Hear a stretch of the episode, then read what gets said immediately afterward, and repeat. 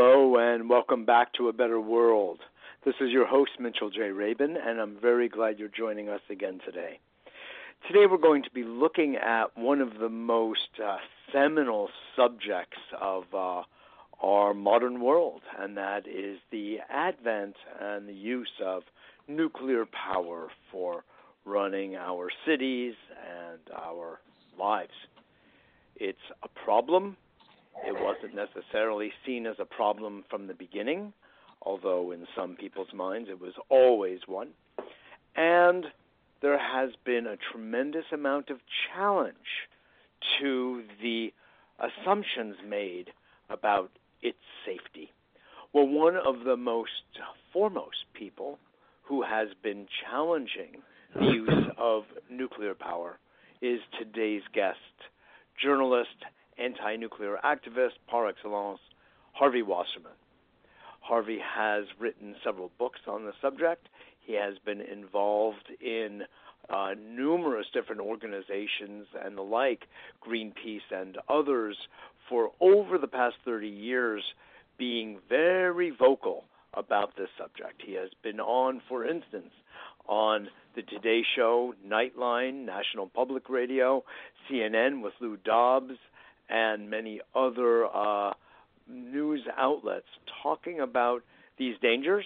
And, well, we're dealing with some particular ones right now. Uh, and we wanted to have Harvey on to talk about the issue of nuclear power in general, and then we'll look at something that's going on in particular in California with Diablo and look at that in particular. So, Harvey Wasserman, a pleasure to have you on A Better World. Welcome. Mitchell, it's great to be with you. I appreciate it. Absolutely. You have covered the globe in many ways with this subject and being very vocal about it. And bless you. Thank you for your good work. First of all, just tell us as though we know nothing. Um, what is the problem? Uh, many people thought it was a great idea. Nuclear power. My God. We can make, God, the French called it green energy. What's the problem? Uh, the problem is it doesn't work. I mean, it doesn't uh, work. What do you uh, mean? It's not green, or it doesn't generate electricity? It does generate electricity very expensively, very inefficiently. Um, it heats the planet with massive quantities of waste heat.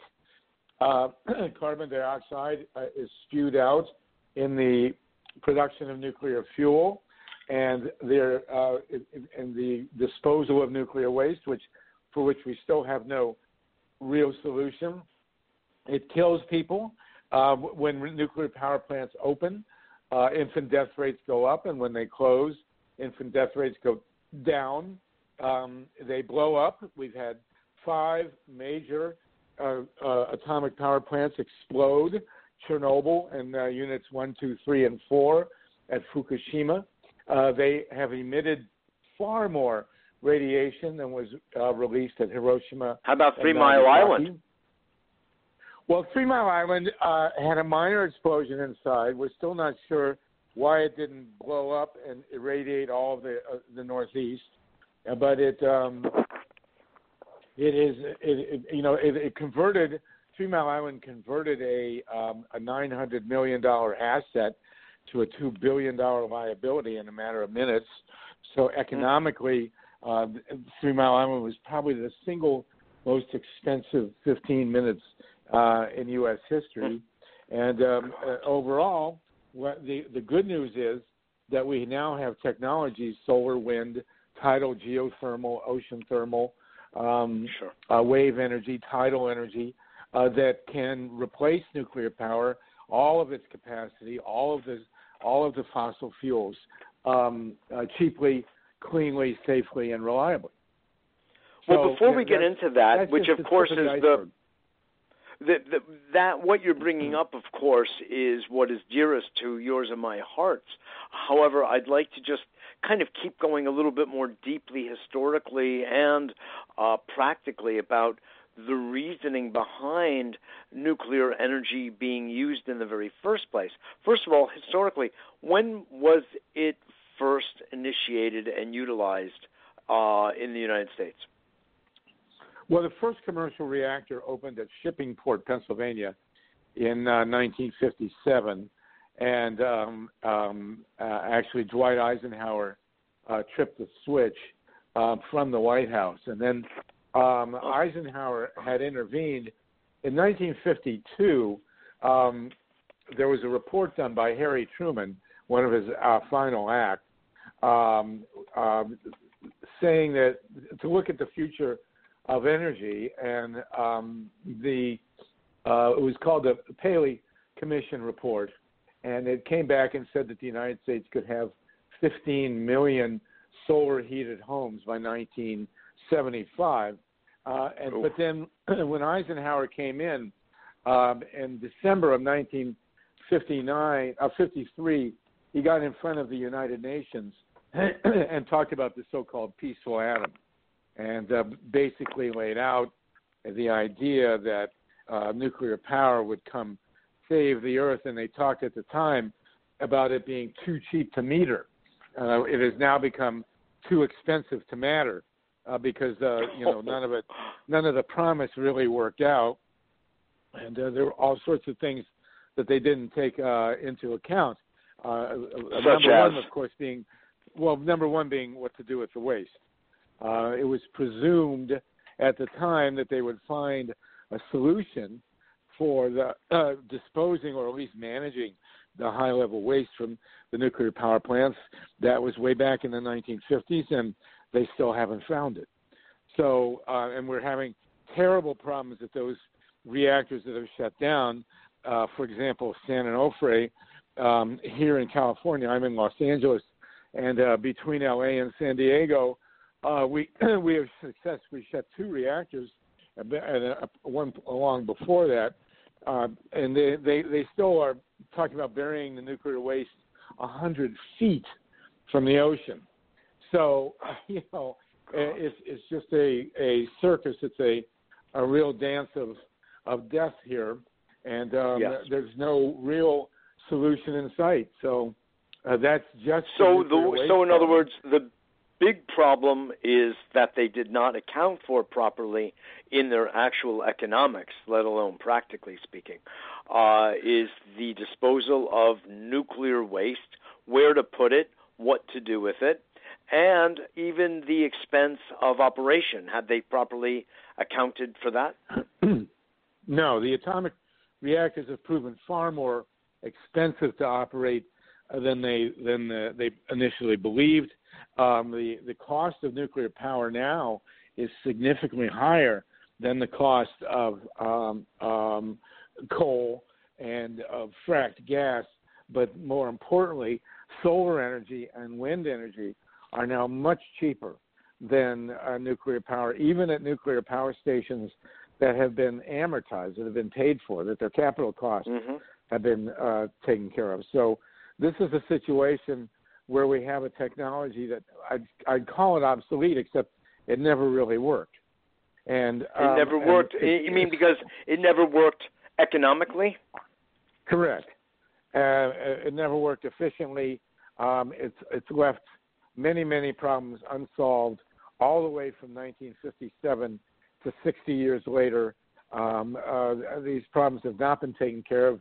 There's no real answer to what to do with the reactors once they're done, and um, you know we're facing that question now very seriously at the 99 or so reactors that are left in the United States, plus the ones that, um, uh, that are left operating, plus the ones that operated and are now shut down. If you look at, for example, Vermont Yankee, which shut yeah. um, uh, a little while ago, they, they're still they're arguing now over what to do with it, and the owners want to just let it sit there for the next 50 or 60 years and not do anything to it. Of course, by which time they'll be long gone. Um, yeah. and, and so it falls into the public's lap to ta- dispose of these horrifying structures, which are incredibly radioactive, um, and have that not figured in to the cost of the electricity that they produced. So, uh, you know, this is a how far a does the radiation, the radioactive field, extend from the location itself, Harvey? Mm-hmm. Well, once it's shut, it, it's fairly well contained on site. but the the um, the possibilities uh, are endless. And unfortunately, um, the fuel that was the fuel assemblies that were used to power the reactors remain radioactive and remain dangerous. And so, uh, you can have spent fuel pools um, that that can have accidents of their own. And this was a, a really big danger at Fukushima. We're still not clear what's going to happen with the radioactive waste at Fukushima. They haven't really figured out how to deal with the three cores that melted um, eight years ago. So you know this is this is a uh, a real uh, Pandora's box that should never have been opened, and uh, we had a um, nascent renewable energy industry in the 1950s. Wind power was pretty well advanced. Solar was just coming on, photovoltaic cells. Actually, the first photovoltaic cell was produced in the early 50s at the Bell Labs for um, uh, the space program, but uh, th- that technology has advanced. Has, yeah, this, the, I have actually held the first solar cell. They send it hmm. traveling around.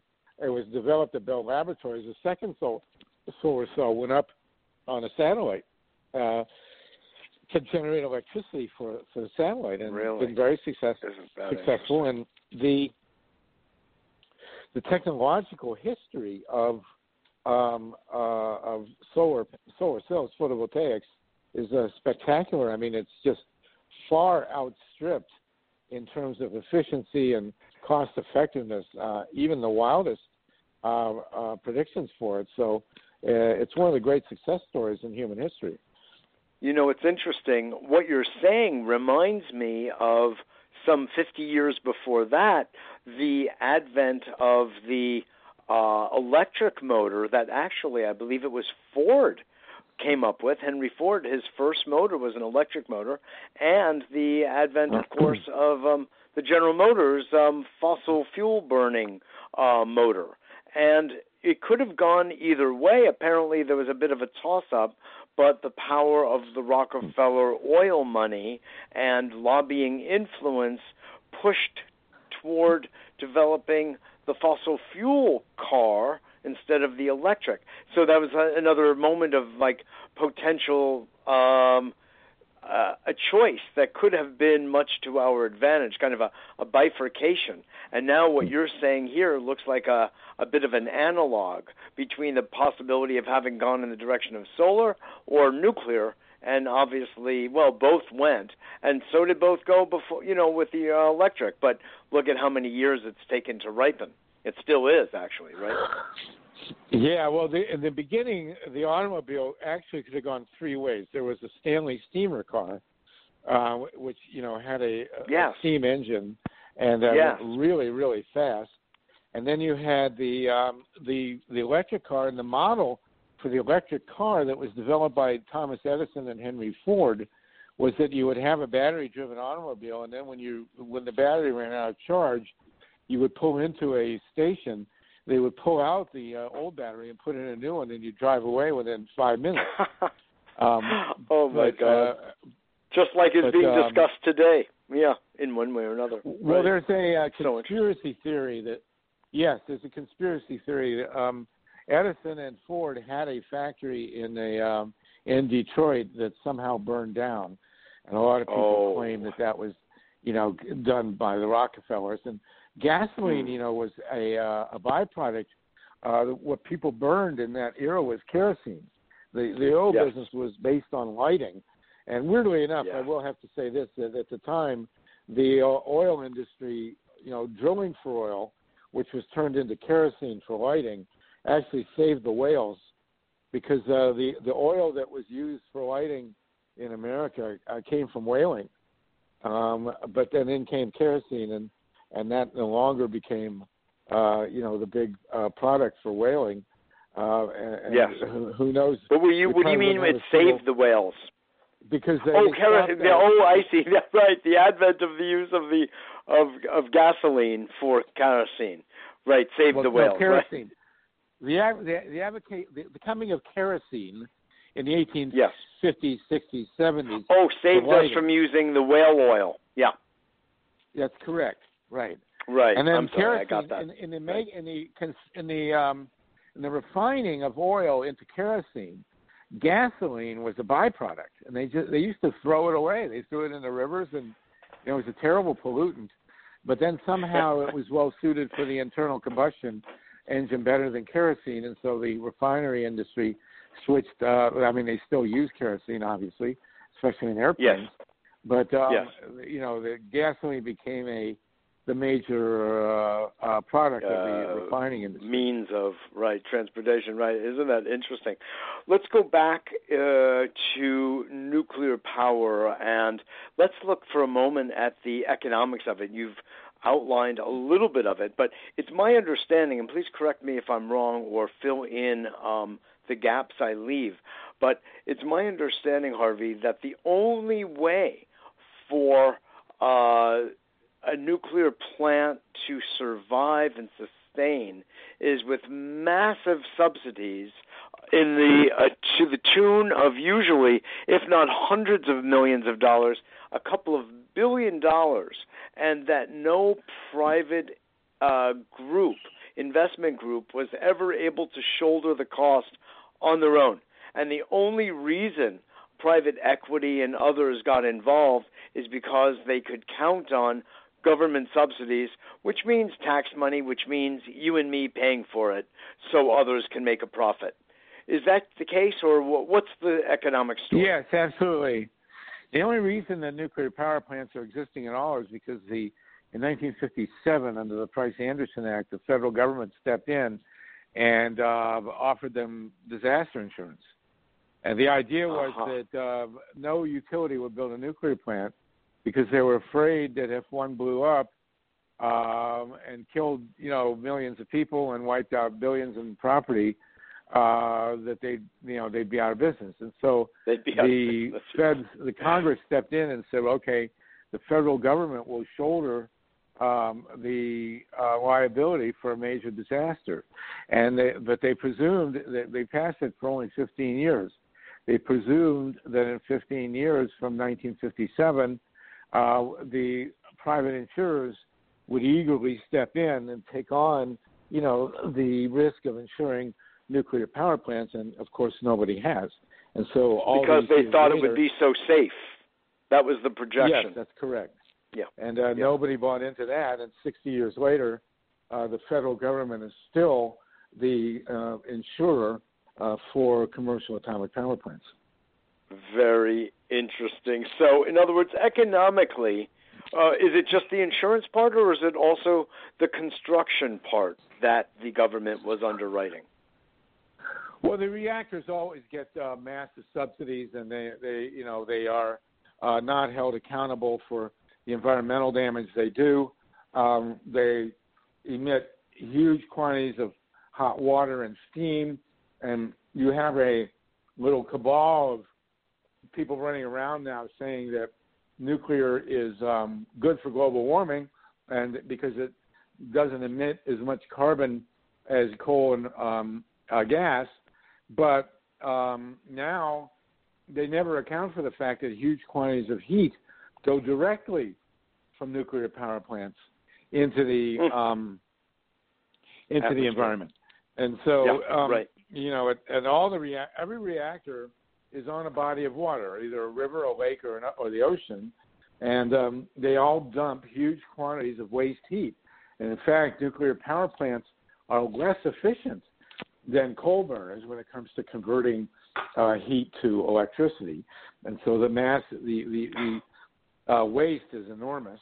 And um, Isn't that the ironic? Small group of people claiming that nukes are good for um, global warming never account for that. Well, you know, I remember it was uh, the prior president of France. I think he was on 60 Minutes making the outrageous claim that it was uh, good for the environment because they called it actually, and I made reference to this in my opening, uh, a green technology. And uh, because now you're elucidating it, it's because it burns, uh, it emits less CO2. It's still got a huge carbon footprint. It just happens to be slightly less than coal. wow, Well, is that yeah, turning words around? strictly carbon, and of course, coal does emit radiation. Uh, so we're not we're not fans oh, of coal. that's here. interesting. Um, no, no, but, not at all. Because, um, but what we want to do is convert entirely to, to wind and solar. And as I say, exactly, the, exactly. The um, technological curve of the advances of uh, renewable energy are astounding. And um, well, we're, um, let's get into that now. But I have to say, I don't know if you saw the State of the Union address, and if you did, my condolences no. to you. I did too, but uh no, I did, and I, it I was very. Of, uh, it was like attending a funeral, but um uh, I've been to funerals that are happier than what I saw last night. But there was the proclamation of the dangers of socialism. And this is a just an aside, Harvey, but it was so interesting. He there was an assertion by the fellow called the president that we are not a socialist country and we will never become one. And I just laughed under my breath because, of course, subsidies are a form, uh, it's a socialist measure. So the nuclear and the uh, oil industry and the coal industry and many others receive huge subsidies, and they might not be in business if it weren't for the government taking its socialist measures. Anyway, enough of that um, point. But you know, you know the irony and the hypocrisy involved. Well, we're a national socialist country. I mean, it's socialism yeah. for the rich. It's lemon socialism. That's right. Whenever there you go. the It's, um, uh, yes. whenever the uh, the you know the the too big to fails actually fail, um, you know the government steps in and, and bails them out at the Picks public expense. Absolutely. So, um, you know, So- it's, it's what we have is socialism for the rich. That's right, social and perfectly put. So, your point of view as a long time, multi decade nuclear, anti nuclear activist is that of all of the, we have 99 left, 99 operating nuclear plants, you're calling for them all to be shut down ASAP and to be uh, replaced with the entire genre of renewable energy sources. Is that correct? Yes, hundred percent. And it- it's 100%. uh, eminently doable. It could be done very quickly. Um, uh, So tell us about this. We, we Walk us into well, this. The, the, we the, the great thing about renewable energy is that can, it can go pretty much anywhere. Where you don't have so much sun, in places like Buffalo, um, you know, you have plenty of wind Seattle. and you have hydropower. And Yeah. uh, well, Seattle, yes, but and there's plenty of wind, and there's plenty of wind offshore, and um, uh, what we. But the the real key to the conversion to renewable energy is the um, uh, rooftop solar. Every building in the world needs to have solar panels on the rooftops, and Mhm. with those solar panels, uh, we get uh, the electricity we need. And then we we're also having a revolution in efficiency. Uh, you know, the onset of LED lighting, for example, and other efficiencies uh, will can lower our um, uh, you know our Our uh, draw on electricity altogether. Correct. So it's a balance, but um, Now, talk to us know, about it- the uh, the the efficiency of solar, because it's my understanding, as much as I am enamored of free photons uh, circulating our atmosphere, and you and I are both uh, colleagues and dear friends of uh, the futurist and green economist Hazel Henderson, and both serve on her Right. advisory board. She is the queen of the photon, if you will, and has done more single handedly to promote the wisdom of a solar based economy. And uh, we, we are grateful for her. But at the same time, of all of the renewable energy technologies, I mean, solar is at around 22, 23% efficient. Oh, well, it's going to rise. Obviously, it's rising now, and it continues to rise. It's a very simple technology. It, it's been known since the 1830s or 40s.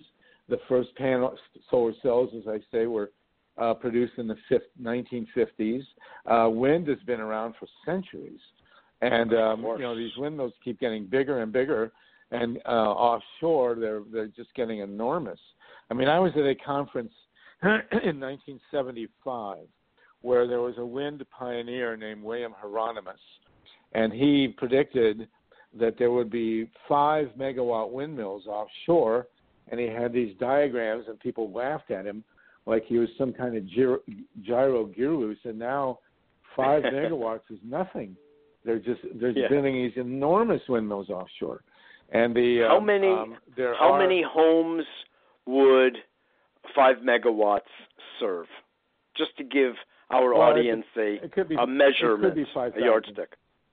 It could be it could be anywhere from five thousand to you know oh, uh, uh, or thereabouts, but it, it's it's uh, it depends. Well, the, you know the, the the calculus is changing because of how much um, how efficient things are becoming. Yes. Computers yes, are becoming efficient, um, televisions, lighting, um, and so it's it's a game of uh, supply going up and um, uh, consumption per household going down. Same with cars. You know, cars, yes. uh, automobiles are uh, the whole fleet is going electric, uh, as it might have done way back when. The reality sure. is that uh, an automobile, an electric car, is four times as efficient as a gas-driven car. You know, the amount of energy to run an electric car is way, way, way, way less than the amount of energy that's used for a gas-fired car. Because the gasoline in terms of carbon footprint however we still don't have the full answer when it comes to electric cars. I know i i helped to start an electric motor company and uh you know you still have the battery storage issue and the use of lithium and other materials that are not really eco friendly so while what you're saying on the level of efficiency is wonderful the full story and full eco cycle isn't as eco friendly as you and I would like. But it's certainly a step in the right direction, no question about it. But a better step, and I think we would both agree, and I'd love to hear you talk about this, is the use of hydrogen. Well, hydrogen is a mixed bag because hydrogen, you know, you have to you have to extract the hydrogen from the air, and so yes. hydrogen is a medium, as is like electricity um, um, uh, the the real winning point on automobiles, like like you're saying, like you know, is that automobiles have electric cars have no moving parts except for the wheels, you know, and yeah, and right. um, and they are way more efficient, and sure. the um, the friction is so vastly reduced, right? And ma- meaning right, also the energy loss. Right, you don't have spark plugs, you don't have oil you don't you know you don't have motor oil Systems. you don't have cooling you know right. i mean the fact that you have a cooling system in a gas fired car indicates a tremendous amount of loss and then the, the car's got to drive around uh, carrying that uh, that radiator and all the other that's right and the that's the, right. the oil and all the other stuff whereas the electric car doesn't have to do that so the key in the long term is that the you know electric automobiles will be powered by electricity that comes from solar panels that are on top of houses and and yeah. uh, commercial buildings, and even so on the cars themselves. yes, yes. We we had a we had a small truck that has solar panels on the top of the truck that were in turn feeding the battery. Right. So the car so, or the vehicle becomes its own system. Right. I'll never forget Pete Seeger, the folk singer, was a friend of mine. Yeah. And I went to uh-huh. his house, and he had a uh, he had a truck. It must have been one of the world's first electric driven trucks. I mean, he had a truck that just had a whole ton of regular batteries in the front, and it got him down to the country store and back. That's all he ever drove. uh, so that that was the original. But battery technology, like wind and solar, is also advancing extremely rapidly. There's a whole attempt now. The owner of the Los Angeles Times is developing a nickel hydride battery, which is you know, won't use lithium. And um, I, I suspect there are going to be other, just as with solar panels, there will be other technologies that come forward that are way more earth friendly than what we've got right now. but mm-hmm. that has not happened with nuclear. In the 60 years of nuclear power since the opening of Shippingport in 57, you haven't had uh, real advances in the technology. It, it's still this clunky old, you know, internal combustion, um, super hot re- reactor core, and uh, fusion never came, and simpler reactors never came. I mean, uh, the, the, there has been no technological revolution in nuclear, and it's not going to happen now. They've just they've just been outpriced, uh, and and and they, they haven't had the technological breakthroughs that might have made nuclear a viable technology. Whereas with wind yes. and solar and um, and LED and batteries, you know, those are the four keys to the renewable re- revolution. Wind, solar. Well, also um, water. so one of the ways uh, Yeah, it's hi- been explained hi- to me because I was uh, speaking. I, I work with a, a a wind turbine company that has a uh, that has a technology, a system that's a breakthrough, entirely different kind of uh, system, and it brings the cost of a kilowatt hour down to under a penny. So there is a revolution, just as you say, Harvey, taking place in the renewable energy world. One of the gentlemen I spoke to out on the left coast, like where you are, uh, was saying to me that water falling is the most powerful energy in the world. And it's, uh, it's 400 times what we have as wind, and wind is generally more efficient than solar. So all of, I believe, just like you, that all of these are needed for different environments and contexts. But if we can harness the dropping water and using gravity, basically, we have such a powerful force for generating electricity. We could, everybody, every village all over Africa and elsewhere, could have electricity from the harnessing of water. Yes, and of course, uh, that hydropower is really a form of solar energy because it falls because it has risen, um, you know, having been evaporated uh, from the, Oh, the lakes, yes. rivers, and oceans that we have. So the bottom line now is that we have reactors that have to shut. I'm working very hard to uh, get the Diablo Canyon nuclear plant shut in California. Uh, you know, these reactors have such a residual um, uh, entropy. Uh, very hard to get their owners to shut them down. Um, the, we have two reactors. So what is going on? I knew that there was another subject we wanted in uh, that was on your mind. Tell us, you know what? First, let me let everybody know you are listening to A Better World with Mitchell J. Rabin. We are on every Wednesday at 6 p.m. If we're not on at other times, we're also on A Better World TV every Monday evening at 7. That time is set, and you can watch it either on television in Manhattan or on our website at www.abetterworld.tv, where we also offer a free newsletter announcing the guests we will have on our weekly show. For instance, Harvey Wasserman is the uh, is the keynote featured guest on our radio show this week, and uh, we have really interesting shows. We welcome you to become part of a Better World community and family. So just go to that website, abetterworld.tv, and uh, sign up for our free newsletter. And we are spending today's show with Harvey Wasserman, who is a renowned journalist, author, and anti nuclear activist who has done so much to help educate people about what the story really is behind the scenes with nuclear power. So, on that note, Harvey, uh, thanks so much for being on the show. It's such a pleasure to have you. Well, it's my honor. Absolutely. It really is. Uh, so tell us about what you're doing now with Diablo. What is the problem and what is the potential for getting it closed down? So around the United States, there are uh, 99, 98, uh, the number's going down. Uh, commercial atomic power plants are still operating. They're all old. They're all very, very dangerous. Um, inside every reactor, there's something called embrittlement. If you, when you have these metals in uh, critical functions inside a commercial atomic power plant, uh, after decades, the uh, ceaseless uh, assault of heat, radiation, and pressure uh, results in chemical changes to the metals that contain the the nuclear reactors and reactions, and that they become embrittled, turned to like glass. And if God forbid yes. there's an accident and cold water is poured in on these super hot uh, metals, they can they shatter, break, causing yeah. a uh, causing a major disaster. So what we need to do is shut these power plants.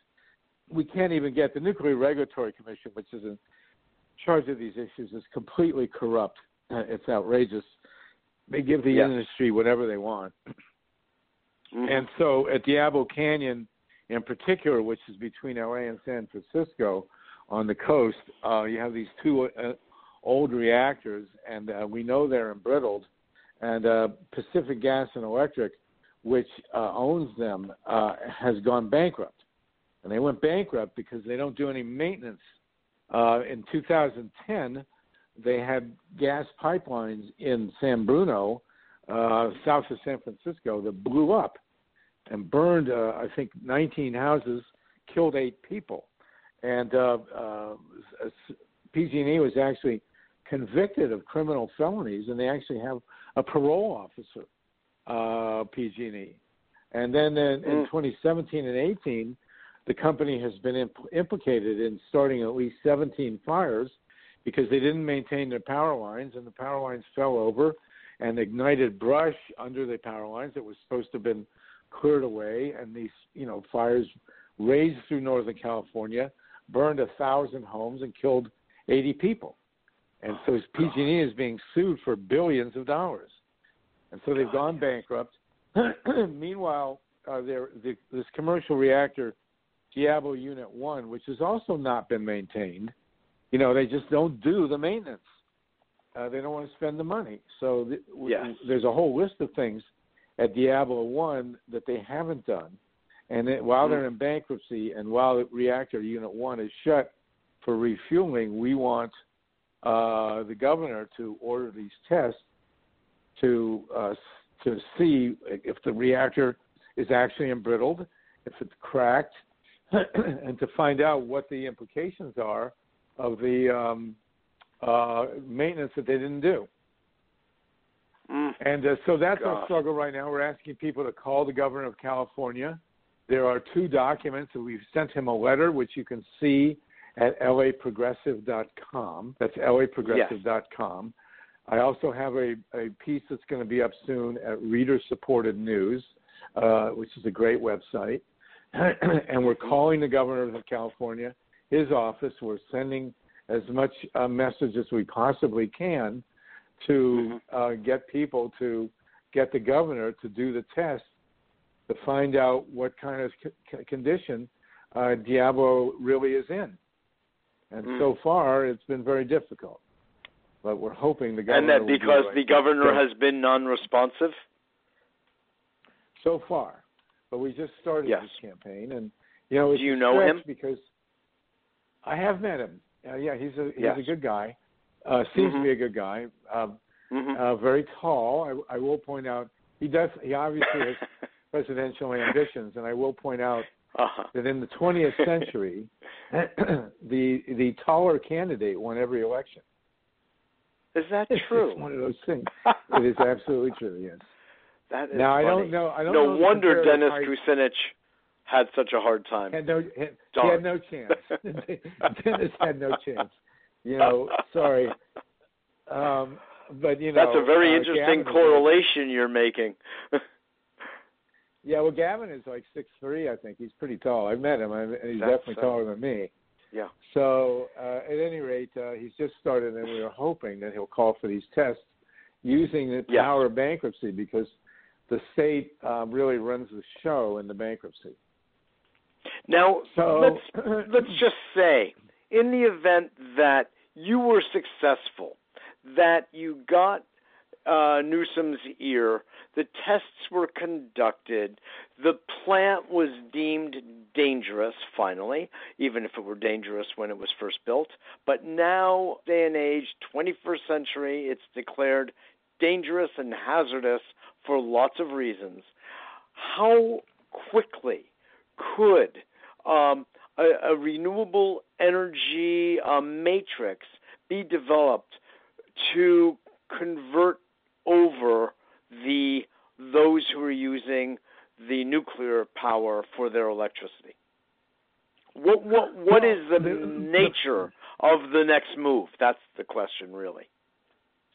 Well, we have to shut the uh, the nuclear plants, and we have to shut the fossil fuels, and simultaneously, I have a book called Solartopia, uh, which yes, envisions a totally green powered Earth. And weirdly enough, uh, yes. finally, actually, and uh, Hazel is uh, Henderson's been a pioneer in this. I mean, the market is really on our side.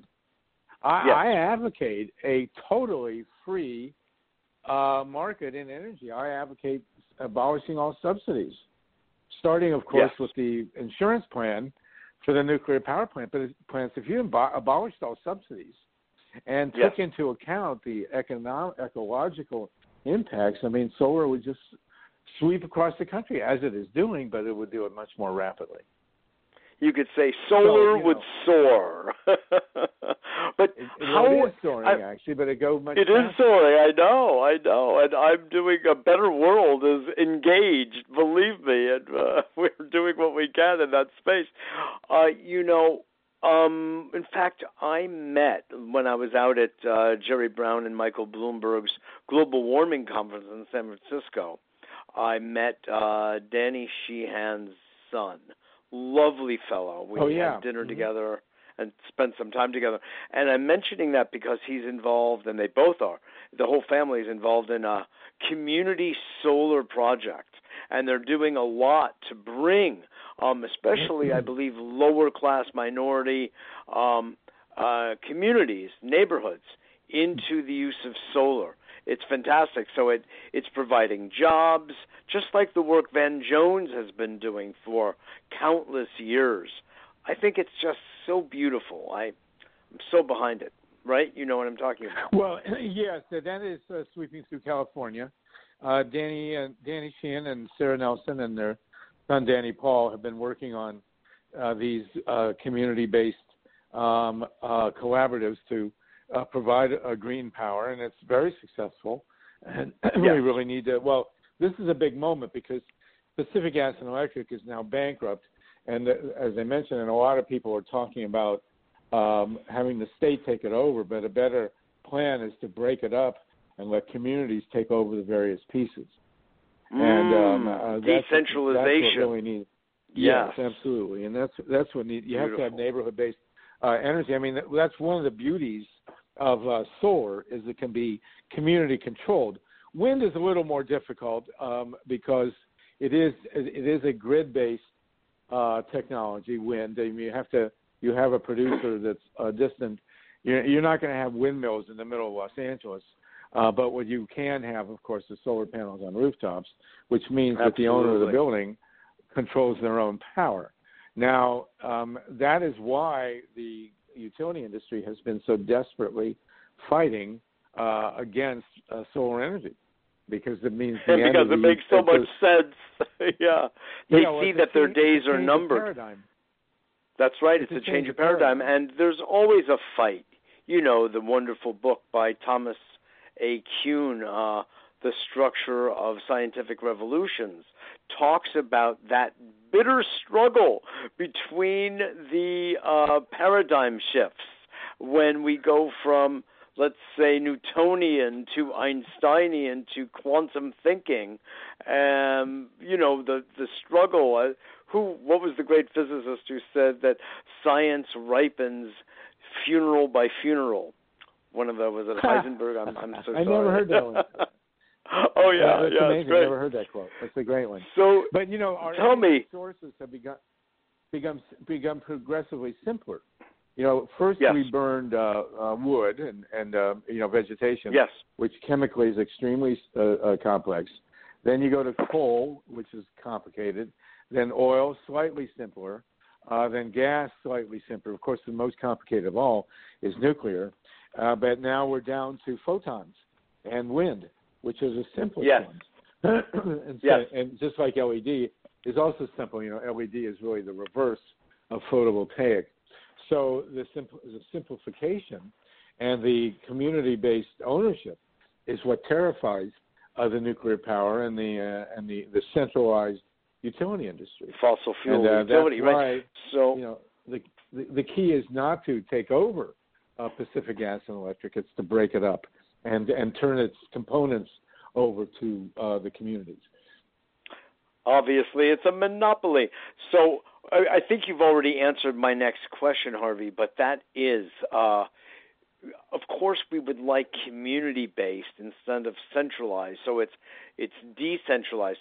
But going the next step to the idea of the microgrid, what do you think about that and the use of the microgrid? Uh, you know, almost say, um, if not block by block, maybe even home by home.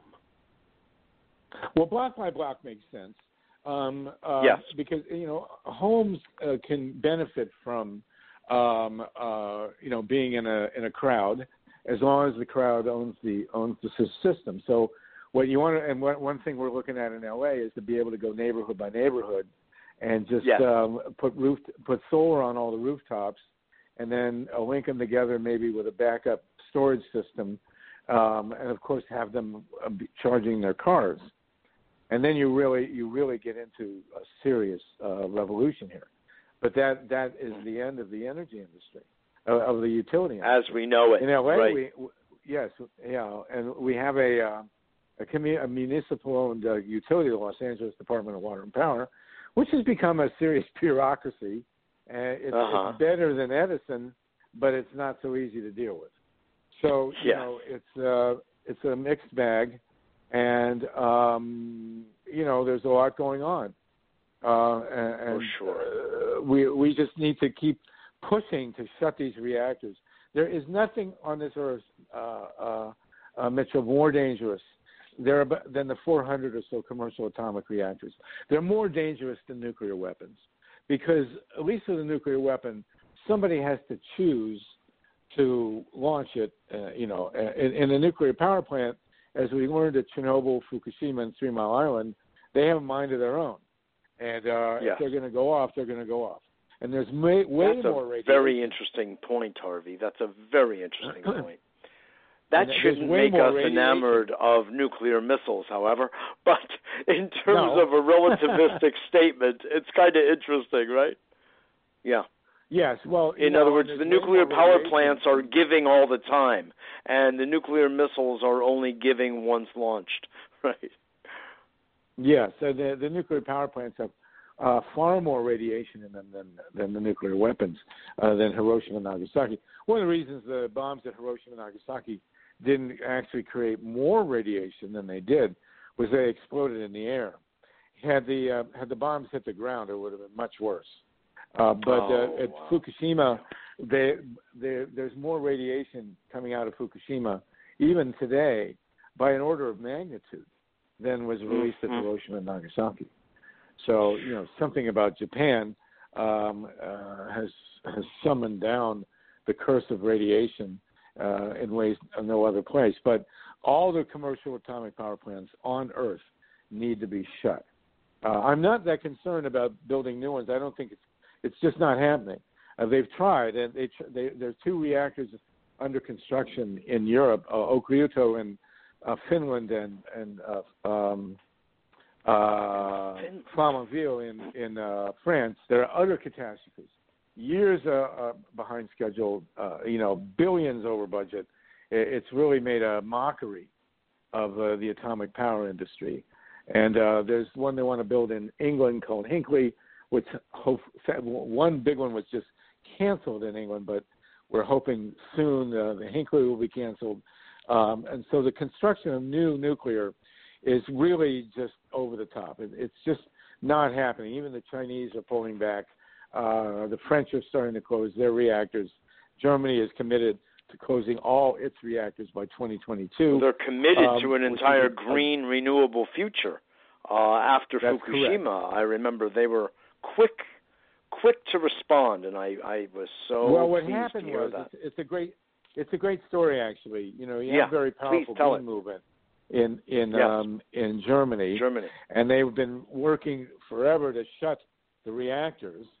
And they had a giant rally scheduled in Germany um, and, and they, had the date, and they were just gathering uh, forces for this big anti-nuclear movement. And between the time they called the uh, the rally and the time the rally happened, Fukushima blew up. And and so Angela Merkel said, "Well, I guess that's the message." And then she she Yeah. called for the uh, the phase out, and it's been going successfully. You know, you read all this garbage of this, you know, dis disinformation about this and that, but the reality is it's actually going very well. And what's happened in Germany actually, uh, which has really shaken the utility industry, uh, a lot of the big corporations in Germany agreed to this because they thought all the electricity was going to come from big corporate-owned windmills in the North Sea, and then they would Mhm. ship the power down in power lines, and they'd they'd still have their monopolies. But there were things written into the. There have been things. It's called the Energiewende, the transition. there, there were things written into the uh, laws around the transition that allowed people to uh, take control of their own power, and as, especially very friendly towards rooftop solar. And what's happened now is that whole communities in Germany have built enough rooftop solar to just say goodbye to the whole utility industry. And it, and it's happened on a very large scale, and these the utility industries are completely flipping out, and they're, they're not able to deal with this because it's it's not what they counted on. They said, okay, Yes. we'll go green, but we'll still we'll still control it with Control. our centrally owned windmills. But now We'll it's, still it hasn't happened that way. And so you're having a What lot of percentage- also yeah. No, no, please finish the sentence. Well, uh, so what you're having now is you're getting a lot, a lot of bad, bad press about this transition because the utility industry can't handle it. You know, Yeah, they exactly. thought they'd still be in business. What So they, un- percentage they of whirlwind, whirlwind here. what percentage of the electricity generated in Germany is renewable at this point? I don't actually know. Well, it goes up and down. It, it fluctuates. And one of the things that they've found, by the way, is that nuclear is a direct hindrance to renewables, and we found that in um, in California. In you, what you've way? got a grid in California. Well, here's what happens because nuclear. Once you turn on a nuclear plant, you can't really turn it off to when the when the demand is down. So uh, on the one side, Oh, so it's industry- constantly running, of course. So Yeah. yeah, so the the industry has been saying, promoting this great so-called baseload power, and saying, well, isn't it wonderful? Nuclear never stops. Well, the problem is that in California, in particular, because renewables have gone so strong, there's lots of times when there's too much electricity on the grid, and they don't know what to do with it. They've been shipping out free to like Arizona and other places, literally. Oh, This has happened yeah. in Texas, by the way.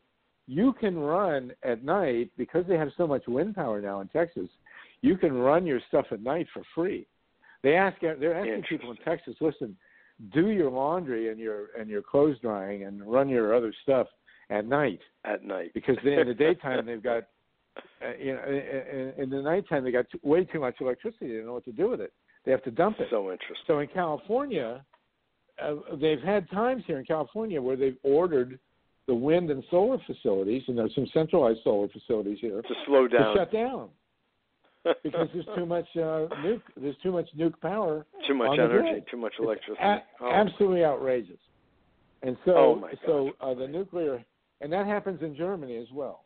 You know that they they've still So got these. Um, I think they have seven reactors left, and they're now awash uh, in uh, in renewables. They're shutting their their coal down.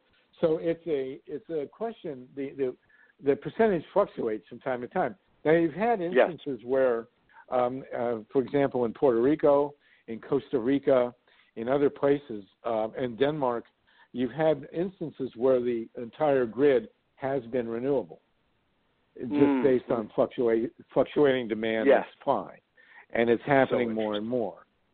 So we'll So see. And you know, we have enough wind capacity in the United States, from the Dakotas down to Texas, to provide three times as much electricity as the United States uses.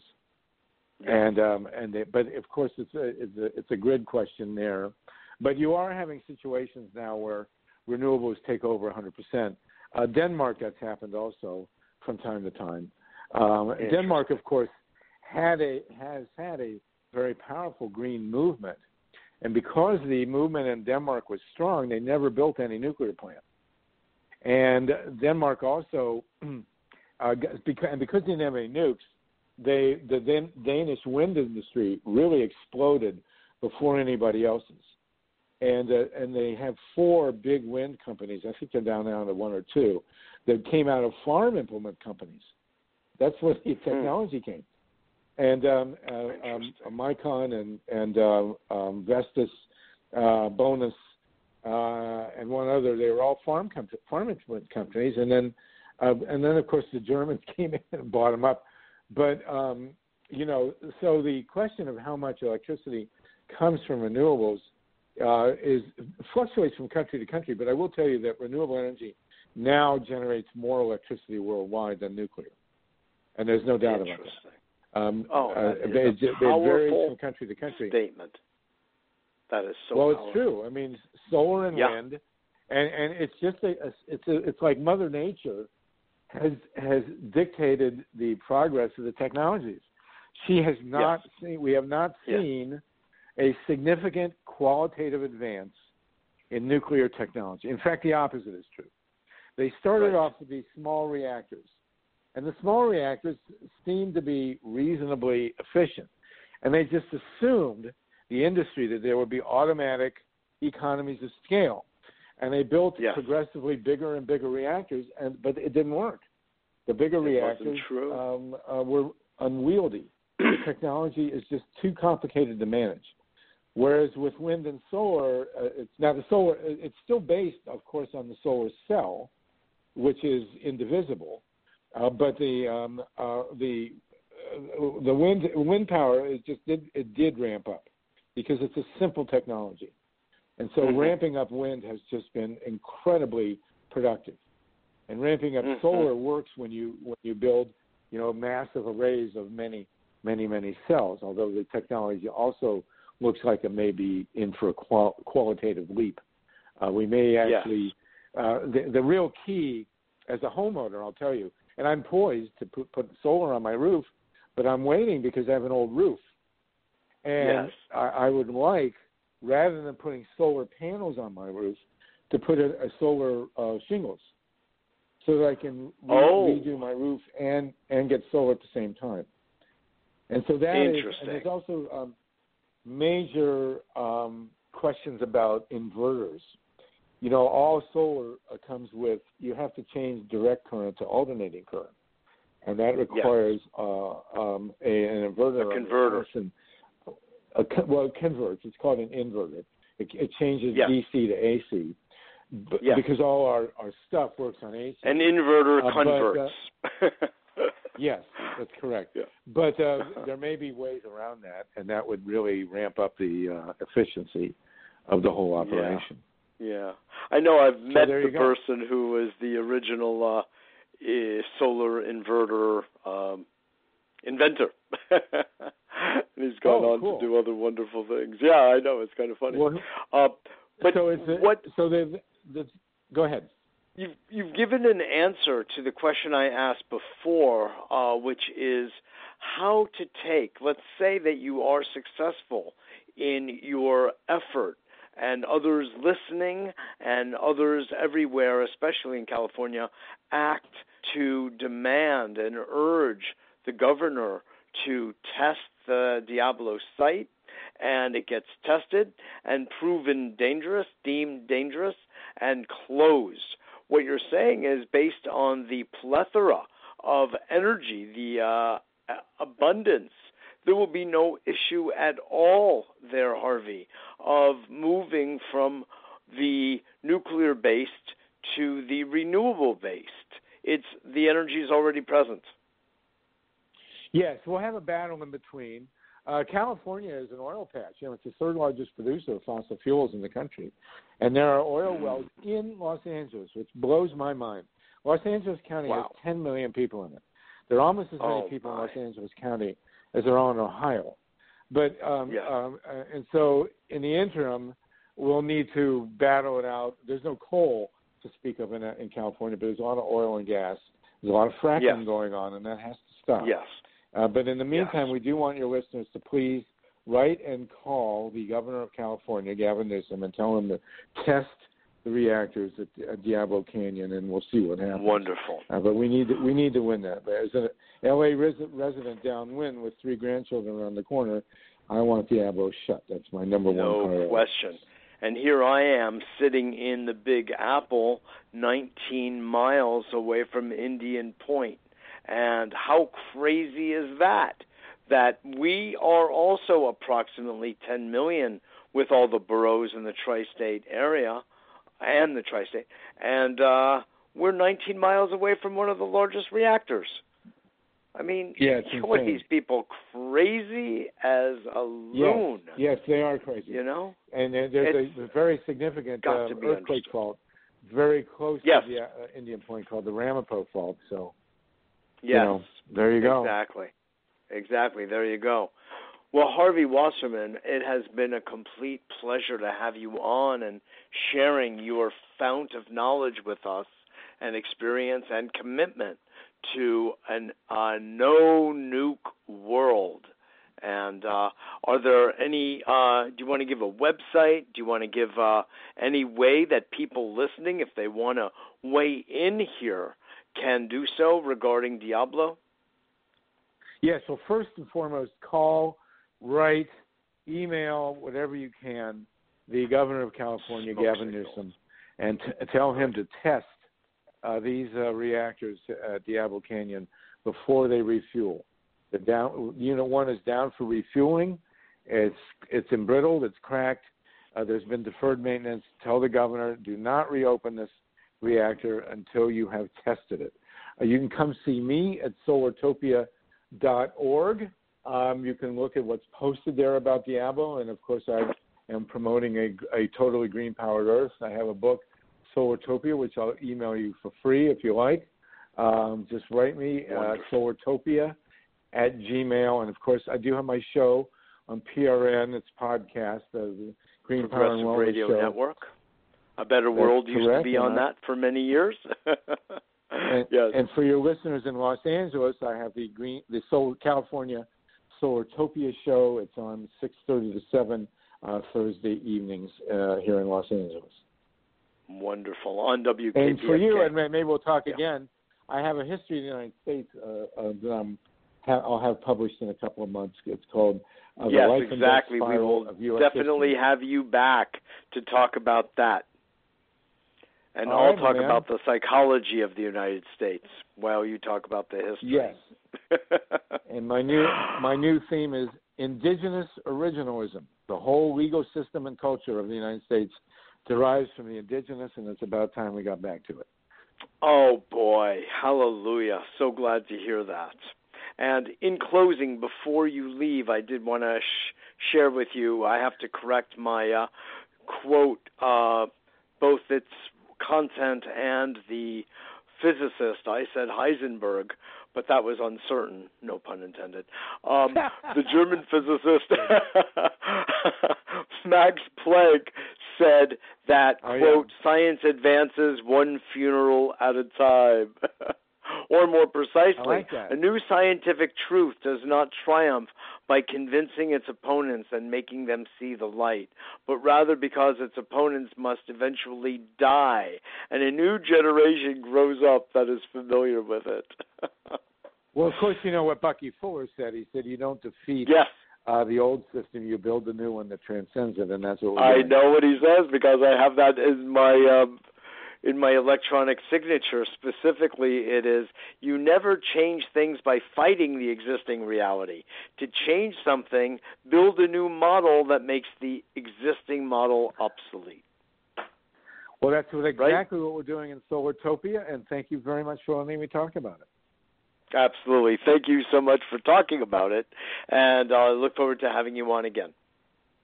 Likewise, Mitchell. Thank you much. It's been a pleasure. Okay, sure. Bye bye now. Take care.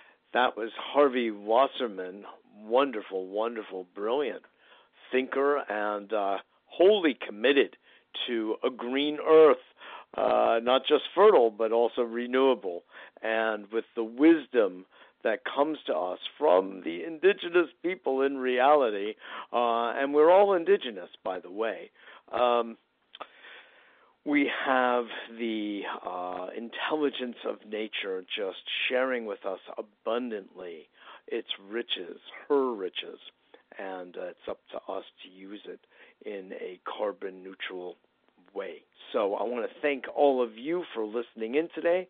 Remember that we are a 501c3 a nonprofit organization, so your your donations to us keep us on the air and thriving. And uh, my work, of course, is besides being on the air every week, uh, talking with you, is counseling and coaching and executive coaching as well. You can contact me at mjr at abetterworld.net. That's mjr at abetterworld.net or by phone at 212 420 0800, 212 420 0800, and become part of a Better World family. Go to our website, www.abetterworld.tv, and sign up for our weekly newsletter. It's for free, and we welcome you. We also have a bunch of really interesting very healthy types of products on our website as well. So go have a party. If you want to learn more about the uh, consulting, counseling, and coaching, go to www.mitchellrabin.com. That's M I T C H E L L R A B as in boy, I N dot com. And I want to just say thank you again to Harvey Wasserman for his lifetime of committed work, and we will have him on again when the book comes out on the history of the United States, as just discussed. This is Mitchell J. Rabin for a Better World, and I look forward to seeing you all